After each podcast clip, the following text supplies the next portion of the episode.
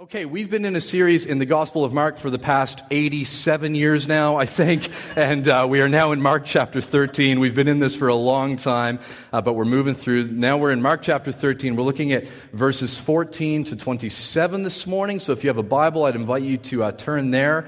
Um, if you don't have a Bible with you, the words will come up on the screens beside me. I'm going to invite Natasha to come up and to, um, to read these verses. Natasha also heads up our Grace Kids team. We don't normally do this when people come to read the Bible, but can we give her a big round of applause? Um, she's an amazing leader and a real gift to this church. Thanks for reading this morning. Thanks for everything else you do in the life of the, the church as well. But let's, let's hear this. Um, so I'm reading from uh, Mark chapter 13, verses 14 to 27.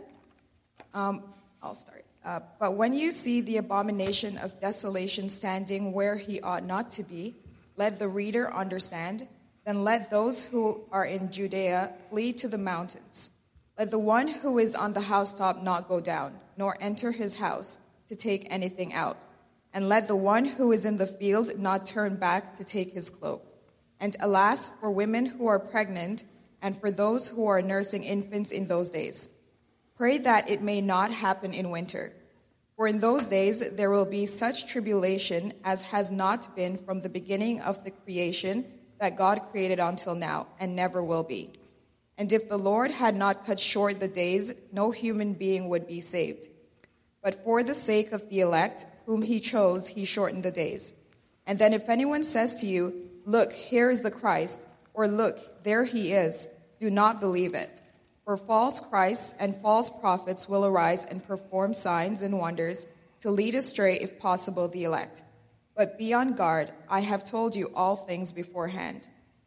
But in those days after that tribulation, the sun will be darkened, and the moon will not give its light, and the stars will be falling from heaven, and the powers in the heavens will be shaken. And then they will see the Son of Man coming in the clouds with great power and glory.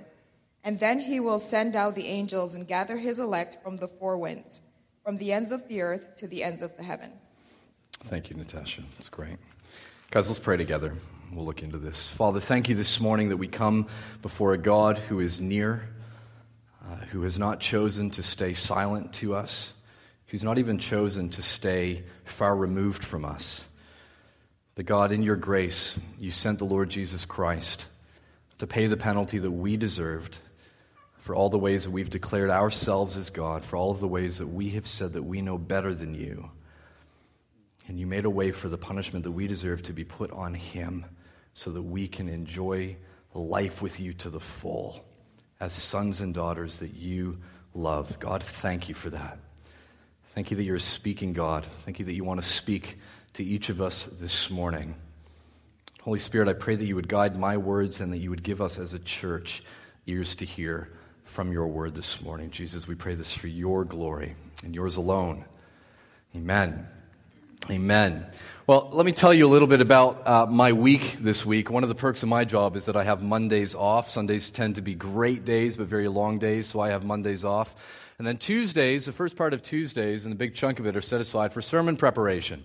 So this past Tuesday morning, off I went. I got in the car and drove my wife to work over near the Saint Laurent Mall, dropped her off at work, and then off I went into Starbucks. And being a, a, church pastor, I am required by law to have a MacBook and to work at Starbucks. You lose your church license if you don't do that. So there I am. I'm in Starbucks. I order my, my, uh, my, my, my coffee and, you know, a little bit of room for milk and sugar, and everything's going well. And I was actually in a very small Starbucks over near that mall as well. So finding a seat is hard enough in there, let alone finding a seat beside an electrical outlet for my laptop. So I look over and I find a seat and there's a wall plug right beside it. And I'm like, this, the favor of God is shining on me this Tuesday morning. I sit down and I open up my laptop and I start looking into uh, the notes and into the text that we're looking at this morning.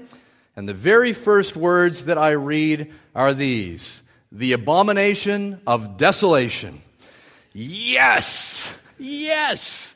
And I remember getting on the phone to Matt Luard, who preached last week and preached very, very well uh, last week. And I would even say kind of the first part of a two part uh, little mini series within this series that we're doing. And I said, Matt, you run the preaching schedule. What has happened? You're supposed to do the tough ones. I'm supposed to do like the inspiring ones that you get up and come on, rah, rah, let's go to Starbucks and then take the world for Jesus. Come on, let's do this, church. Matt, you're supposed to do the hard ones. And he said, No, Rich, you're not going to weasel your way out of this. You need to be up there on Sunday morning. You need to do this. And it's good for the church to hear this. And can we just acknowledge together this morning, before we go any further, that there are things that are said in this book? For any of you that are Christians this morning and you've read this book, even those of you that are not Christians this morning, and you've read some or all of this book, there are things in this book, the Bible, which are hard. There are pages that we go, oh my goodness, if I, if I were the editor of this, I don't, I don't know if I'd put that page in. This thing that was said all those years ago that, that maybe it seems like it might have made sense for that culture, but for our culture, oh man, it's, it's tough. And then even drilling down into the words that Jesus spoke himself, and even coming to his words. And it's very rare that you would hear, in fact, in my life, I'm 36, I've never heard anybody say, well, something that Jesus said was wrong. I've never, I've never had anybody say that to me. That would be a bold claim for somebody to say Jesus was wrong about this or about something. But even still, there are words that Jesus spoke that are still very hard to hear, very hard to understand, very hard to wrap our minds around. Jesus, what, what are you saying there? This seems just weird. It seems strange. It seems cryptic. What, what is happening here? And the verses that we're looking at this morning from Mark chapter 13, including the verses that Matt was preaching last week, and if you weren't with us last week, I'd really encourage you to get onto the website and listen to that talk. These are tough words. These are tough words. They, they, they, they're confusing. We read them and we think, Jesus, what in the world are you saying here? And how in the world is this applicable for life today in Ottawa? You know, maybe in first century Palestine, that would make sense, the context that he was speaking into and where he was walking himself. But all these years later, today, here, the capital city of our nation, and, and all that life includes in Ottawa, how in the world is this relevant or helpful for life today? I want you to know that thinking that way is not wrong. I don't want you to feel in any way like if you ever have those thoughts that God is kind of looking at you and just kind of wagging his finger at you, all shame on you. That's not his heart towards you whatsoever. It's okay to acknowledge that there are things in Scripture that make for difficult reading.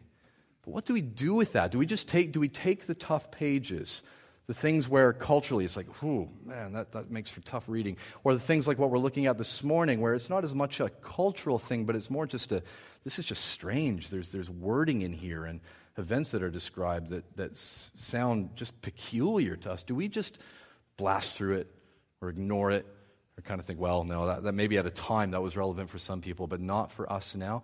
Well, no, we, we, we mustn't do that. And the reason we mustn't do that is because Scripture is very clear that all Scripture is God breathed. We read that in 1 Timothy chapter 3. All Scripture, every single page of it, every word, all Scripture is God breathed. And all Scripture is profitable for teaching, for reproof, for correction. And that includes the parts of Scripture that we look at and go, oh, I don't know how I feel about that. I don't like that. I wish I could take that out of the book. See, the thing is, we as a church, our point every Sunday and in our life groups that you've already heard about this morning, there's no part of us as a church that wants to get together on Sunday or get together at a life group gathering and go, what do we wish that God was like? If we, could, if we could conjure up God according to our kind of premise, according to, to our ideas of what God should be like, this is what he would look like. That, that would, we would be horrific uh, church leaders and, and pastors if, if we kind of had a bunch of discussions that way and only stayed there. We're, we're not interested in that. We're interested in getting into Scripture and finding out from God Himself, because all Scripture is God breathed. God, what do you say you are like? How do you feel about this? How do you feel about decisions that I'm making or that the culture around us is making? God, what is it that's on your heart for this rather than us trying to project on God how he should think or how he should feel or how he should behave? How do we know what God thinks or feels or behaves like? We know through this book. We know through the Bible. All scripture is God breathed. All of it is profitable, including what we're looking at this morning. So before we move from here, I want to ask you this what, what is your basis for truth? For truth. I don't just mean different opinions, different perspectives, but truth. You, as you're going about life in Ottawa, those of you that are students, those of you that are working in government, working in other jobs all across the city, how do you determine what is true? What I would say is that this book tells us that truth is found in here because this flows from God. And as a church, everything that we say and do and think, we want to bounce off of Scripture. We want to go, well, what does this book say about it? Are we just hearing somebody else's opinion, or are they telling us something that is grounded in Scripture? It's very, very important. It's very hard to go through life without knowing what you believe is true. And we live in a culture that gets very fearful about that. We get very fearful about truth. Anybody who's seen to be making a truth claim is, is treated with a lot of suspicion or even contempt. Well, let's be very clear Jesus was not peddling opinions. Jesus was speaking truth. Not only was Jesus speaking truth, Jesus is truth himself. And he says that I am the way, the truth, and the life. Whatever your experience of Christianity, whatever your experience of faith, whatever your experience of, of Jesus, of the church may be, don't come this morning thinking that Jesus was just interested in offering his opinion to you. He's offering truth to you. He's offering truth to you this morning. It makes sense if we understand that all scripture is God breathed and that God does not operate the way that we do. He doesn't think like we do. He doesn't reason like we do. He doesn't love like we do. He doesn't pursue justice like we do. We're, we're fickle in all of these things. We can change with the wind. God isn't like us. But it makes perfect sense for us to understand that there are going to be parts of this book that will offend us and that we'll have to wrestle with if God is so not like us. See, friends, listen to this. If, if God were like us, if, if God did everything the way that we did, if we read every page of this book and just thought, well, yeah, this, this, just, this just affirms my worldview. This just affirms everything that I think. This is great. Look at this. Yeah, I've thought that. I think that. Yeah, I was telling my friend that the other day. I was telling somebody in my family that the other day. All of this is just affirming everything that I believe. Let me ask you this Would God be any different than us then? Well, not really. we certainly wouldn't have a need for him. We certainly wouldn't have a reason to worship him. But God is different than us. His mind doesn't operate the same way that ours does, He doesn't think the same way that we do. So it makes perfect sense that there are going to be things in Scripture that are going to be hard for us to get our minds around, that we're going to wrestle with. Let me also tell you this this book, in some way, in some form, has offended every single culture that it has ever been taught in. This is not unique to our culture in Ottawa today. You know, some of you have friends that even if they knew you were at church here this morning hearing preaching from the Bible, they would have some pretty fiery thoughts on that. Some of you might even this morning. But don't think for a minute that that's unique to our culture now. It's not. The Bible has offended every single culture it has ever been put in because people throughout all of history, all of humanity, are not like God. There are going to be things in each of us, in every culture, anywhere in the world, at any period in history, where God's truth is going to cut across it and it's going to go, oh, wow, wow, that's, that's so different to how we think.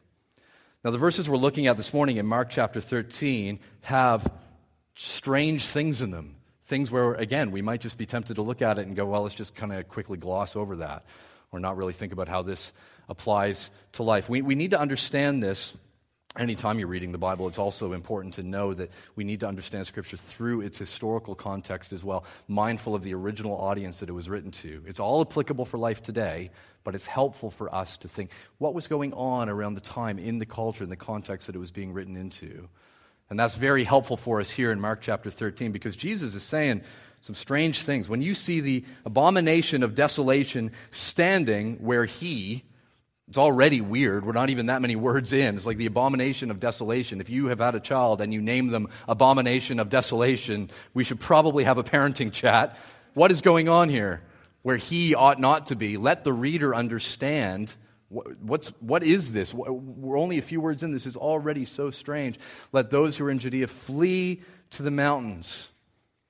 Well, we need to do a little bit of a look at history and what's happening around the time. Jesus is telling his followers in Mark chapter 13 about the coming uh, desolation that is going to happen to Jerusalem, the ancient city of Jerusalem. And Jesus is foretelling, prophesying what is going to happen some 40 years later. I don't know, I don't know how many of you have done uh, you know, Roman history in, in high school or in university or have studied that period, but you would know well uh, that the Romans came in to Jerusalem around AD 70 and absolutely destroyed the city, violently destroyed the city. So when Jesus says, Let those who are in Judea, that's the surrounding area, flee to the mountains. Flee to the mountains. We can get super spiritual about this. God, what does it mean to spiritually flee to the mountains? Jesus is saying, no, no, no. Literally, when you see these signs, flee to the mountains. Pray it doesn't happen in winter. Pray that, that mothers with, with young infants, that they're able to go, that they're able to escape, because it's going to be horrible. When you see these signs, flee to the mountains. But how do we understand this term? What in the world is this about the abomination of desolation? I'm sure this morning you woke up and thought, I just hope that Rich is going to preach about the abomination of desolation this morning. I just need to hear that in my life, what I'm walking through in my life right now. I just need to know what is the abomination of desolation. Well, the word abomination is used in Scripture in, in quite a big way to refer to extreme acts of idolatry.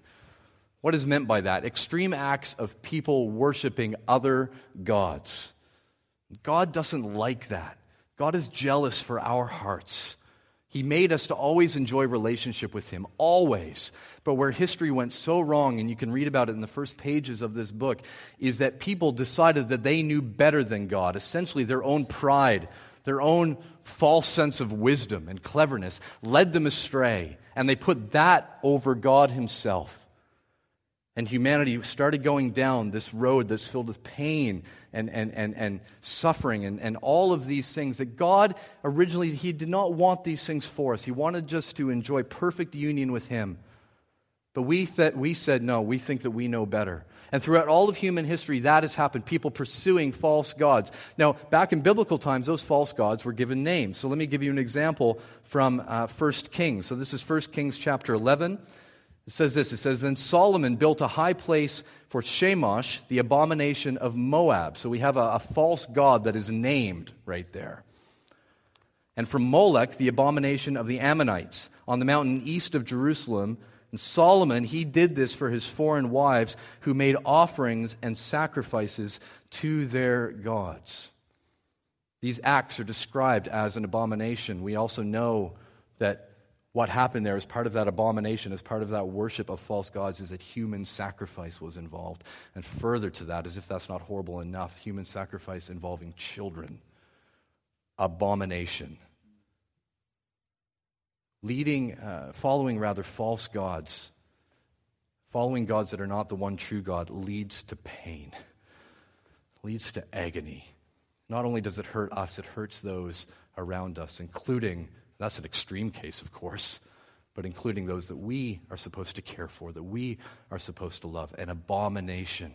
So that word in Scripture tends to be reserved for the most heinous acts of idolatry. So, what is the abomination of desolation that Jesus is talking about that is coming to Jerusalem? Well, in some ways, it's a similar thing. The Roman Empire was built around an abomination, a worship of a false god.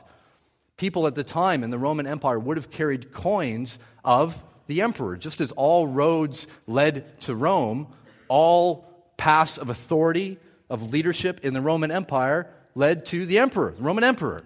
And people in the Roman Empire would go around and they would have coins on them that would have an inscription on them of the emperor, and it would say things like, Son of the Divine.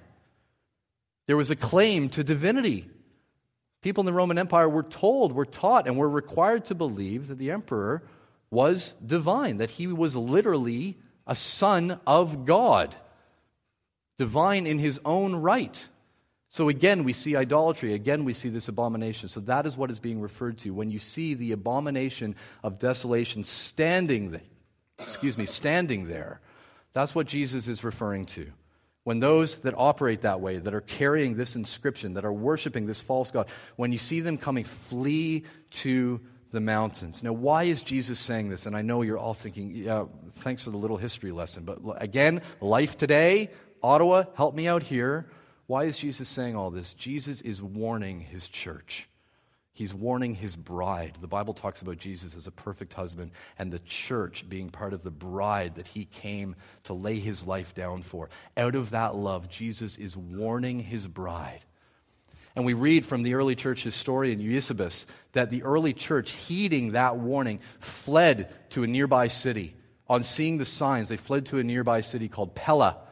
And because of that, many of them were able to escape the Roman siege on Jerusalem. Why? Because Jesus warned them all those years earlier out of love for his bride. Husbands in the room, if you knew that there was some harm coming to your wife, if you knew it, of course you would say it to her.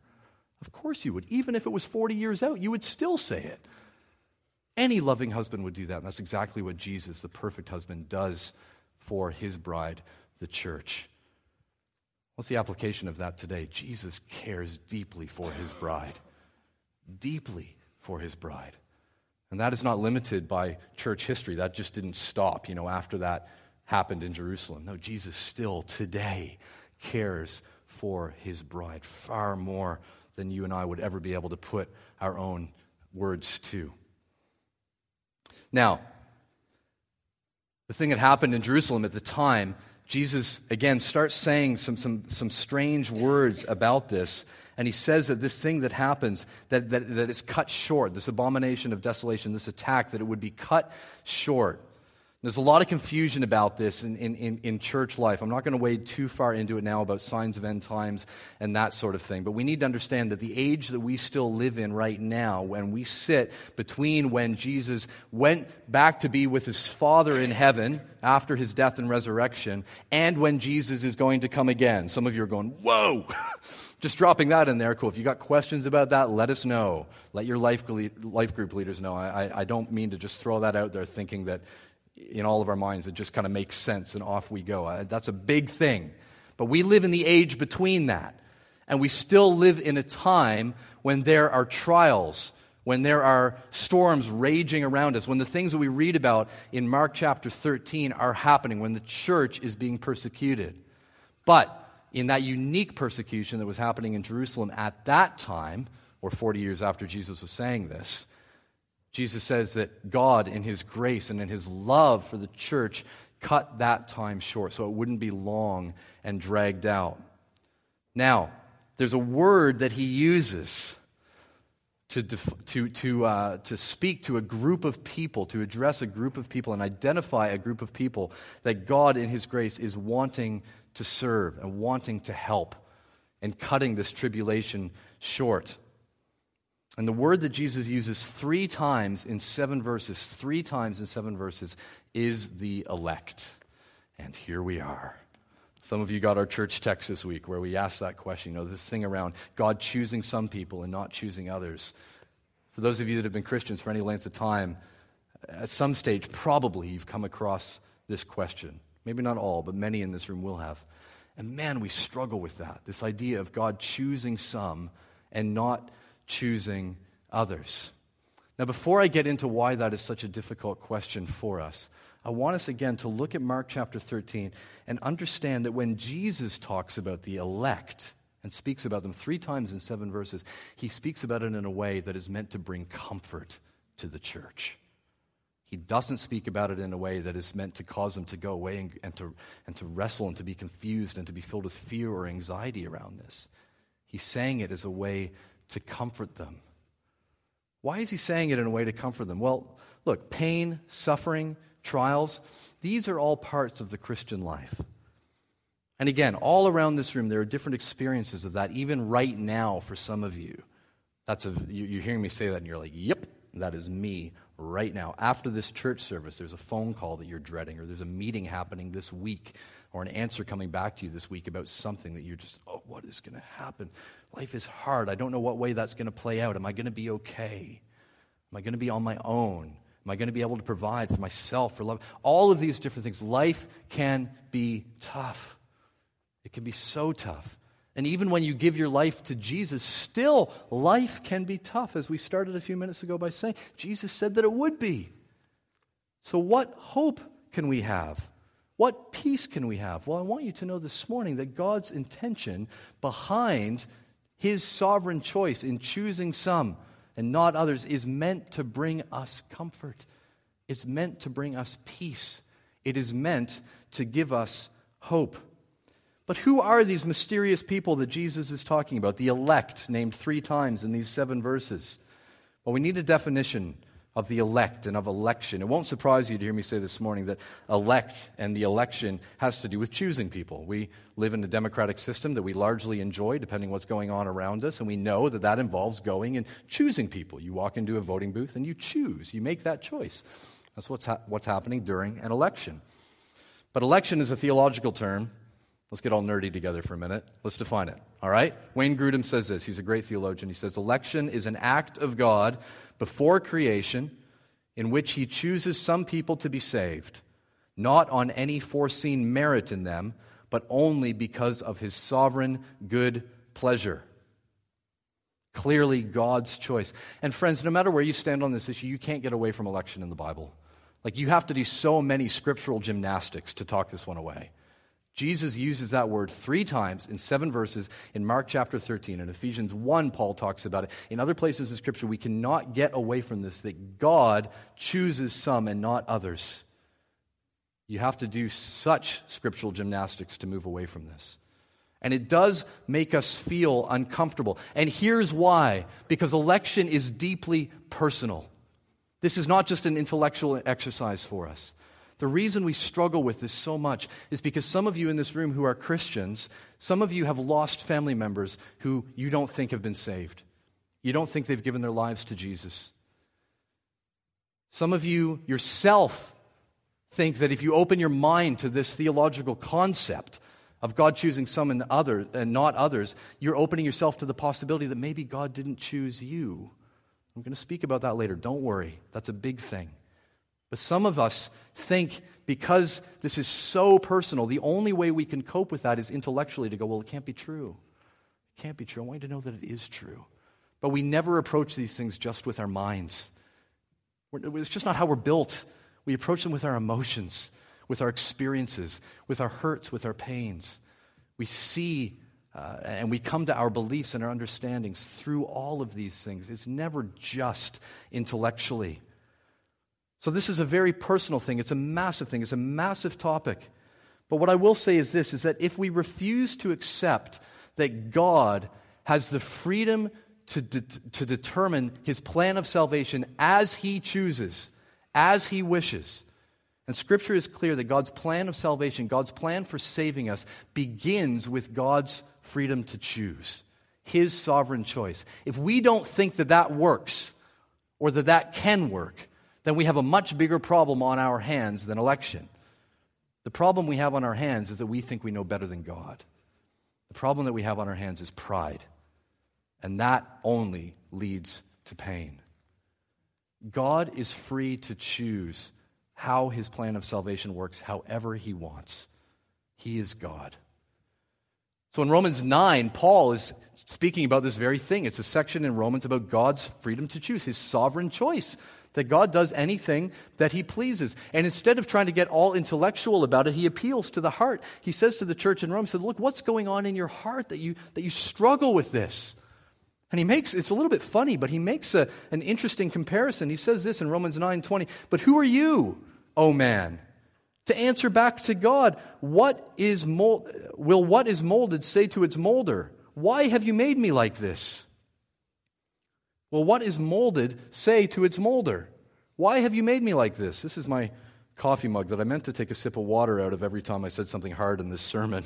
I just realized that I'd be out of water pretty quickly. So, anyway, here it is. This is my New Brunswick mug from Chapters. I grew up in New Brunswick. It'd be like this mug saying to me, eh, New Brunswick's all right, but I'd really like to be an Ontario mug. Why didn't you make me an Ontario mug? Or a BC mug. Have you seen the mountains out there? I've got a moose on me and some rocks that change with the tide. I would like to be the mug that has the mountains on it. What Paul's saying, it would be like the mug saying to his sculptor, eh, I don't really like how I've been made. I don't like how you think. And for us as created beings to say to God, God, your plan of salvation, no, it just doesn't work. It doesn't sit well with me. Like, friends, do you understand the, the frankly, the absurdity of that? that we as created beings could say to the Creator, nah, God, it, it can't work like that. It doesn't work like that. I, I know a better way. Just hear me out. I know a better way. It's absurd. God is free to choose how his plan of salvation will work. God is God.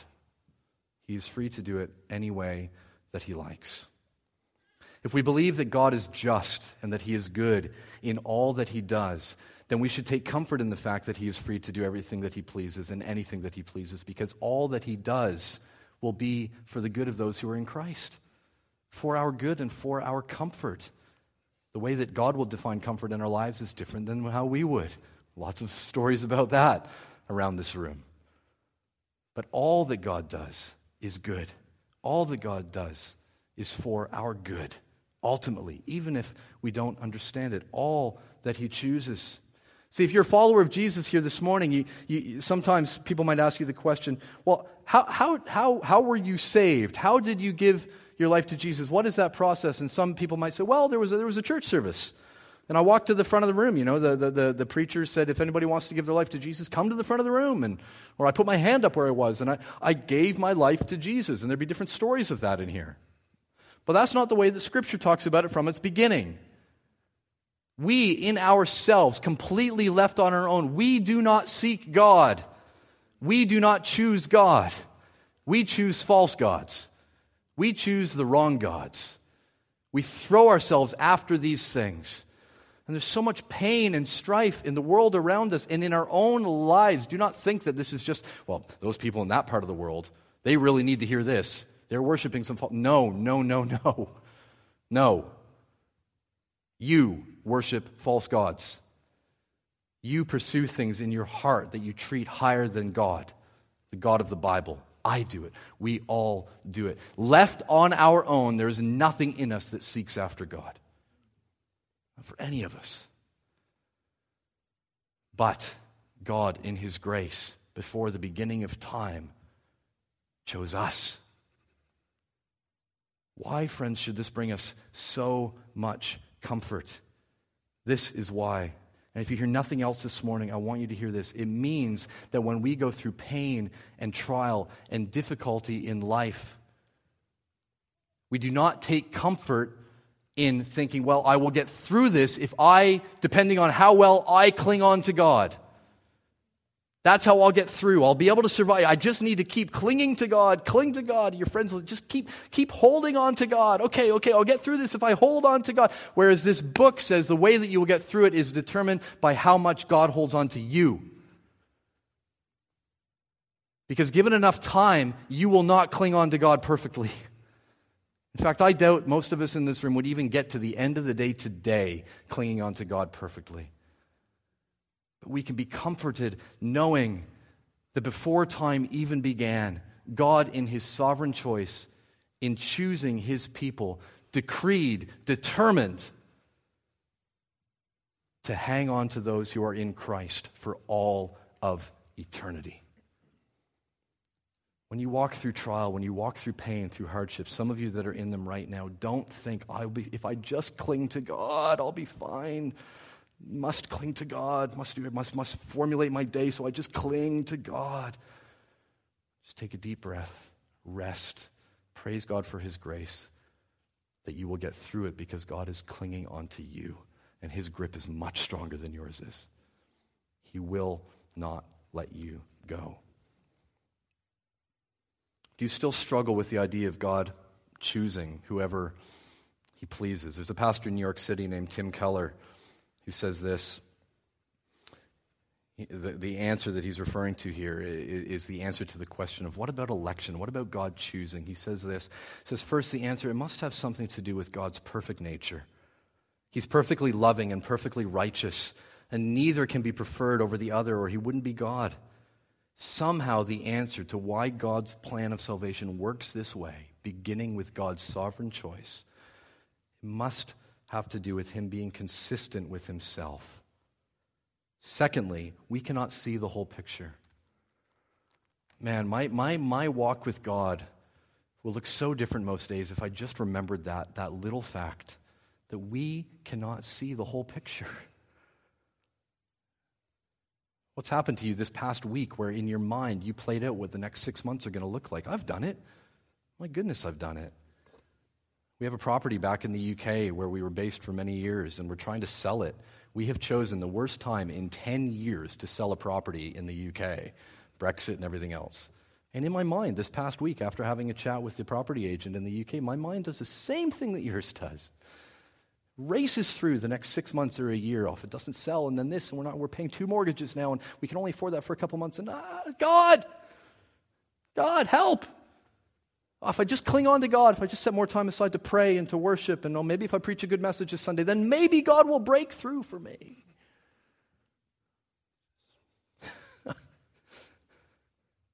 God's going, I've got you. I gave you that place in the first place. I've got you. It's made of bricks. I made the bricks. You paid for it with money. Money's a created thing. I've existed for all of eternity. Trust me. Trust me. I need to be open to the fact that God is doing something far greater in all of this than I could ever imagine. I just go into like panic mode. Whereas God's going, chill and watch. Just watch. Watch what I'm going to do here. Tim Keller goes on, he says this Secondly, we can't see the whole picture. Why? If we can conceive of a more merciful system of salvation than God has, then we must not see it rightly. For God is more merciful than we can ever imagine. Indeed, when we finally see the whole plan and whole answer, we will not be able to find fault with it. Friends, we do not see God's plans perfectly right now. We don't see God as He is perfectly right now. But, friends, if you are here this morning and you are in Christ, you've given your life to Jesus, there is a day coming when you will see Him as He is. There's a day coming when you will fully know Him just as you are fully known. Paul talks about that in 1 Corinthians. There's a day coming when we will understand the full picture and we will look at God's plans and the things that have happened in your life and that are happening in your life right now where you're going, I just don't understand. God, how could you possibly be using this for my good? It's impossible. There is a day coming, if you are in Christ, when you will look at it and you will say, That's exactly what he was doing. I didn't even see it. Look at how he used that horrible situation, that wicked situation. Look at how he used it for my good. There's a day coming when we will know him and know his plans and see his fingerprints on all of it. Right now, we don't see it that way. Our perspective is limited. While God's plan of salvation begins with God's choosing, it all is dependent on Jesus Christ. It is all dependent on Jesus Christ. And some of you, even this morning, might be thinking, well, how, how is it that I Rich, if you're telling me that God is free to choose those that he wants and others he doesn't choose, how do I know that I'm one of the chosen? How do I know that I'm one of the elect? Take comfort in this. What I would say to you this morning is if you're even having that thought, there's a very good chance that you are. If there's something in your heart right now that is going, God, I, I want that to be me, there's a very good chance that God has put that in your heart, and that's why you're even asking the very question. Let that comfort you this morning. It's not for us to look at God's plan of salvation and to say, God, no, there must be a better way. There's a better plan than this. This just doesn't make sense. It's just not right. It's just not just. It's just not fair. What would be fair would be that none of us would spend God for eternity. That would be fair. It's grace. It's grace that those of us that are in Christ are able to.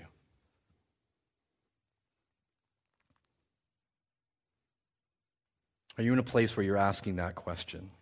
Where you're wondering, God, is this, is this, have you chosen me? Scripture makes it clear what it is uh, that you are to do and who will be saved. Actually, in three different parts of Scripture, the exact same words are used. Joel 2, Acts 2, and Romans chapter 10, it says this Everyone who calls on the name of the Lord will be saved. Everyone. Everyone. If you're here this morning and you don't know Jesus, call on his name this morning. Call on the one who went to the cross in your place this morning. Call on the one who lived his life perfectly. You couldn't do it, and I couldn't do it. He did it for us. And on the cross, he made a way for our sin to be transferred onto him, and him paying the penalty, and his perfect righteousness being transferred onto us. Call on his name, and you will be saved. Going to invite the worship band to come up, and we're going to worship. We have so many reasons, again, just to worship our God this morning. They're going to do one song, and then after that, Matt will come and lead us in uh, communion. Would you stand with me?